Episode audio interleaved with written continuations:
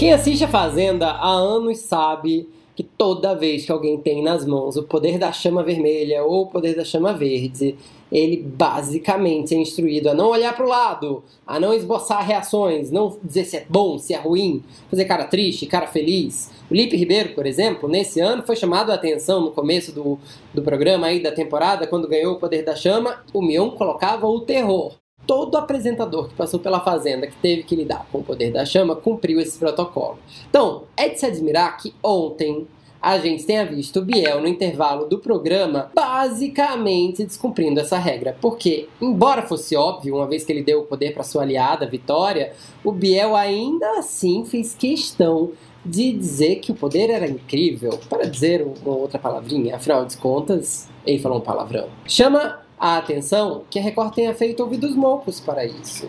O Biel, que tinha que guardar esse tipo de segredo, no final das contas, teve até o Juliano virado para ele ali para poder falar e dar umas dicas. O tempo todo tentou acalmar a Mirella quando viu que a Thaís tinha sobrado no Resta 1, deu piscadinha, falou calma. Basicamente, o Biel tentava dizer que estava ali munido de um poder de informações privilegiadas e que tudo ia ficar bem para o grupo deles. Afinal, por que Biel não foi punido como Kaique Aguiar foi há dois anos em A Fazenda? Naquela época, na Fazenda 10, o Kaique contou alguma coisinha ali no ouvido da Fernanda, deu um spoilerzinho e a, o Poder da Chama foi cancelado. Dessa vez, talvez por ser o Biel, ou talvez por essa edição da Fazenda estar indo muito bem e eles estarem desesperados para manterem os antagonistas no jogo, o Biel não ganhou nenhuma punição.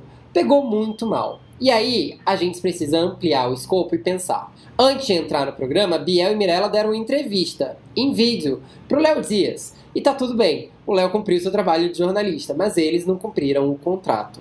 O contrato proibia terminantemente falar com jornalistas, dar entrevistas ou até mesmo revelar que iriam para o programa, uma vez que o segredo é a alma do negócio nessa fase. A Record viu, proibiu as entrevistas, depois liberou mas eles não foram punidos. Da mesma maneira, o Juliano, na semana passada, ganhou a prova do fazendeiro errando, descumprindo uma regra já no primeiro ato. As pessoas tinham que pegar a bola do sexto, quando fossem jogar, ele pegou uma bola do chão e jogou, e ainda assim virou fazendeiro sem punição. Nessa semana, Mirella combinou com o Luiz Ambiel de mandar sinais, de receber sinais aqui do mundo externo para saber se estava bem ou mal no jogo. Luísa nem entrou no ar para a fazenda durante sua hora do faro para evitar esse tipo de sinalização. Mirella foi punida? Da mesma maneira, Mirella não foi punida por sua torcida mandar informações privilegiadas para ela. Para completar, agora o Biel resolveu fazer a tabelinha. Esse grupo já pode pedir música no Fantástico ou no Domingo Espetacular, já que a gente está falando da Record, mas suscita uma questão bem mais relevante. Afinal, para manter os vilões no jogo, a Record passa por cima de suas próprias regras, o Mion disse que o Biel não falou nada demais. Mas esse recado não colou. A gente sabe que o terrorismo que se fazia para ninguém sinalizar nada sobre o poder da chama era grande.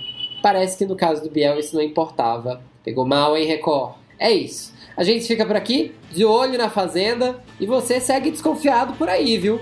Porque a gente tá achando essa história bem esquisita. Tchau!